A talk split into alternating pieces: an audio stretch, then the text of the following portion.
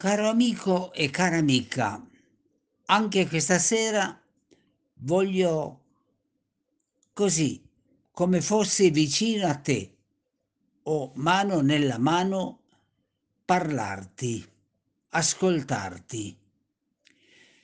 E l'occasione di questo momento di vocale mi è venuto dall'incontro, dalle telefonate di queste ultime due settimane di parecchie persone.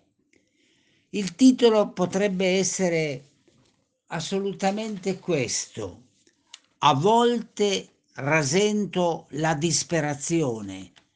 Non sono più un cristiano? Ecco la domanda che ho sentito a volte in lacrime da parecchie persone. Proviamo un po' a riprendere le fila per dire che il titolo potrebbe anche essere alimentare la fiducia. Come facciamo? Ma intanto partiamo dal reale. Eh, se qualcuno giunge nei pressi della disperazione, non è proprio che abbia perso il senso dell'umanità forse è un'umanità molto viva, perché stiamo vivendo un po' in tutto il mondo, per chi ha occhi e cuore aperti al presente e al futuro, una stagione che sembra aprire l'orizzonte alla indifferenza oppure alla violenza ma stiamo attenti a non giudicare subito le persone. Il vero problema è che sovente non si vede futuro. I giochi politici, la violenza, eh, l'intromissione violenta è talmente potente che sembra togliere la possibilità di sperare ancora.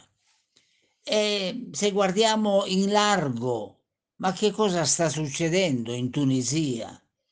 In Afghanistan tornano i talebani.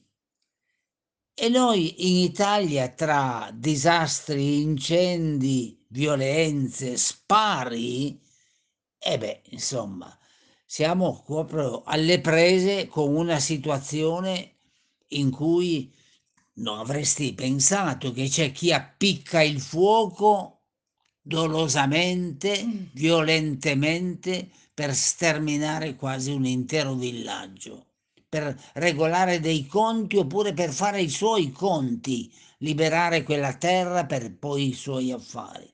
Ma questo è. È chiaro che il paesaggio è così sconfortante che viene la voglia o di girare la testa dall'altra parte, anche per preversare, per preservare la propria tranquillità, certo un'ambigua tranquillità, chiudendo gli occhi sulla realtà, anche nel dire tanto non si può più fare nulla. Beh, io vorrei dire che per un uomo, una donna, un cristiano consapevole, questi sono passaggi quasi comuni assolutamente passaggi da compiere nella vita. Ma facciamo un passo concreto per noi che siamo cristiani. Pensiamo a Gesù di Nazareth, che visse in un tempo in cui l'ingiustizia del governo romano ha reso la dominazione proprio la concretizzazione di una società violenta e marginalizzata. È inutile che guardiamo, è proprio una realtà pesante che qualche volta già a Gesù, trasportandoci nel suo tempo, eh, sembrò essere suscitatrice di un pezzo di sua disperazione personale Ah, gente di poca fede, voi venite qui, ma però non guardate i segni dei tempi. E poi ancora, nella notte della passione, sembra non farcela più, sembra cadere anche lui quasi nella disperazione. Ma non potete, dice ai discepoli che dormono, non potete venire e vegliare un'ora con me? Ma sì, guarda, state lì e dormite, sembra perdere anche la fiducia. E come non ricordare Gesù sulla croce? Padre mio, Dio mio, mi hai abbandonato. Ma questo aspetto dell'attraversare lo sgomento, la disperazione, una solitudine agghiacciante, qualche volta è tutta la storia ebraica che ce lo insegna. Non abbiamo il tempo, certo, il vocale ha una funzione breve, ma basta pensare a Elia e Geremia. Geremia arriva a un tale punto che si mette a bestemmiare e la Bibbia non ha tolto queste bestemmie, le ha lasciate per dire guarda a che punto uno dei massimi profeti di Israele, certamente un profeta di cui Gesù sentì parlare, ebbene arrivò a questo. E il grido disperato di Giobbe. Dobbiamo essere veramente consapevoli che questa situazione è pienamente frutto della nostra umanità in certi contesti. E mi piace tanto la pagina, alcune brevi righe di un caro amico, il Don Paolo Squizzato nel libro La ferita e la luce. Smettiamoci, dice questo mio caro confratello, di farci del male da soli, di ferirci continuamente con inopportuni sensi di colpa. Il nostro lato oscuro, le nostre ferite interiori, il nostro peccato, chiamiamolo pure così, non devono essere motivi di lapidazione da parte del nostro superio. Non dobbiamo mutilarci a tutti i costi, non dobbiamo lapidarci, sentirci in colpa. Ecco la bellezza di questa riflessione non dobbiamo sentirci in colpa. Questa è la condizione che nella vita si attraversa. E certo, a volte rasentiamo la disperazione, ma credete che abbia parlato in vano Gesù quando ha detto, insegnando ai discepoli la preghiera, e alla fine c'è non lasciare che cadiamo in tentazione. Cioè, che la prova, che non cadiamo nella prova, che non perdiamo la fiducia in Dio, in noi stessi, negli altri. Questa espressione è gravida di significato. Ma allora, che cosa possiamo fare? Ecco, per mantenere la fiducia, bisogna mantenerla, alimentarla, Dite, voi avete mai visto una bambina, un bambino che cresce senza l'alimentazione? Dal latte materno al pane, al cioccolato, a tutto, all'acqua. Tutto nella vita si mantiene alimentando. Non è che uno la fiducia ce l'ha ed è lì come un francobollo attaccato a una lettera. No, la fiducia va dentro il cammino della realtà alimentata. Ma è proprio questo che dobbiamo imparare. Proprio questo. Noi do- siamo camminatori, quindi le sfide della vita.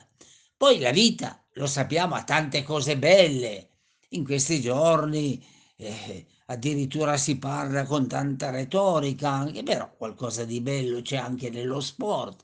Per esempio, non c'è solo il calcio, ma ci sono donne e uomini che lottano e che fanno anche dei buoni risultati facendo fatica, superando malattie, dando un esempio ad una gioventù dell'impegno.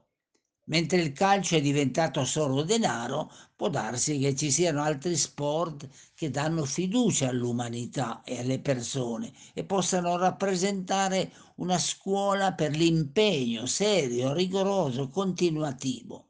Ma ecco, come possiamo noi... Eh, beh, Gesù ci ha dato alcuni insegnamenti che non possiamo dimenticare. Gesù ha ostinatamente continuato a vedere il bene si rallegravano de, rallegrava delle piccole cose che compivano i discepoli. Quando incontrò il centurione ho mai visto tanta fede in Israele. Quando incontrò la donna sirofenicia, donna, grande la tua fede, avvenga come tu vuoi. Gesù ha avuto un occhio molto presente al male, alla tragedia del mondo, ma ha sempre visto il bene. Ma come ha fatto a predicare Gesù, beati i poveri, beati coloro che costruiscono la pace? Sapeva bene che sono pochi, che sono gli impotenti, ma Gesù vedeva lì la fiducia, lì sapeva che era il terreno della costruzione. E ditemi un po', saper vedere il bene. Ma è certo bisogna saper vedere il bene. Per esempio, nella Chiesa si sottolineano giustamente scandali, violenze, ma ci sono tanti operatori che organizzano invece i viaggi dei pellegrini verso la nostra terra. Ci sono tanti nel volontariato, l'abbiamo visto in tutta l'estate. Ci sono quelli delle ONG che lottano per riportare in mare le loro navi che sono state bloccate ingiustamente e lottano, mettono il loro denaro, il loro tempo, quanto volontariato. Ma lasciatemi dire anche che in questi giorni il Papa sta facendo una pulizia enorme tra i mercanti del Tempio. Pensate, dobbiamo vederle queste cose buone, non se ne parla, ma lui sta facendo fuori i mercanti dal Tempio, che si chiamino cardinali o monsignori, uomini o donne, vuole fuori i mercanti dal Tempio. Bisogna vederlo questo bene, il bene di tante piccole persone, il bene che ieri una donna qui della mia scala, anzi nemmeno della mia scala che veniva, si è accorta che io alle dieci e mezzo della sera avevo lasciato la chiave fuori ed è venuta a suonare il campanello per dirmi ma guardi che c'è pericolo che poi qualcuno prenda la chiave. Ma dite, mi ha salvato da tanti pericoli. Il bene, il bene. Ma ecco che cosa volevo dire. Che questo bene che si chiama fiducia è sempre legato all'alimentazione. Quando noi la domenica o come noi domani sera, che sarà martedì, perché il mese di agosto faremo tutto il martedì, pregheremo insieme, ecco, sappiamo proprio che quello è il momento in cui alimentiamo la fiducia. Quando relazioniamo con una bella telefonata, un complimento, quando riconosciamo ad una persona le cose che fa, e non lasciamo perdere l'occasione per dire il bene, allora costruiamo fiducia.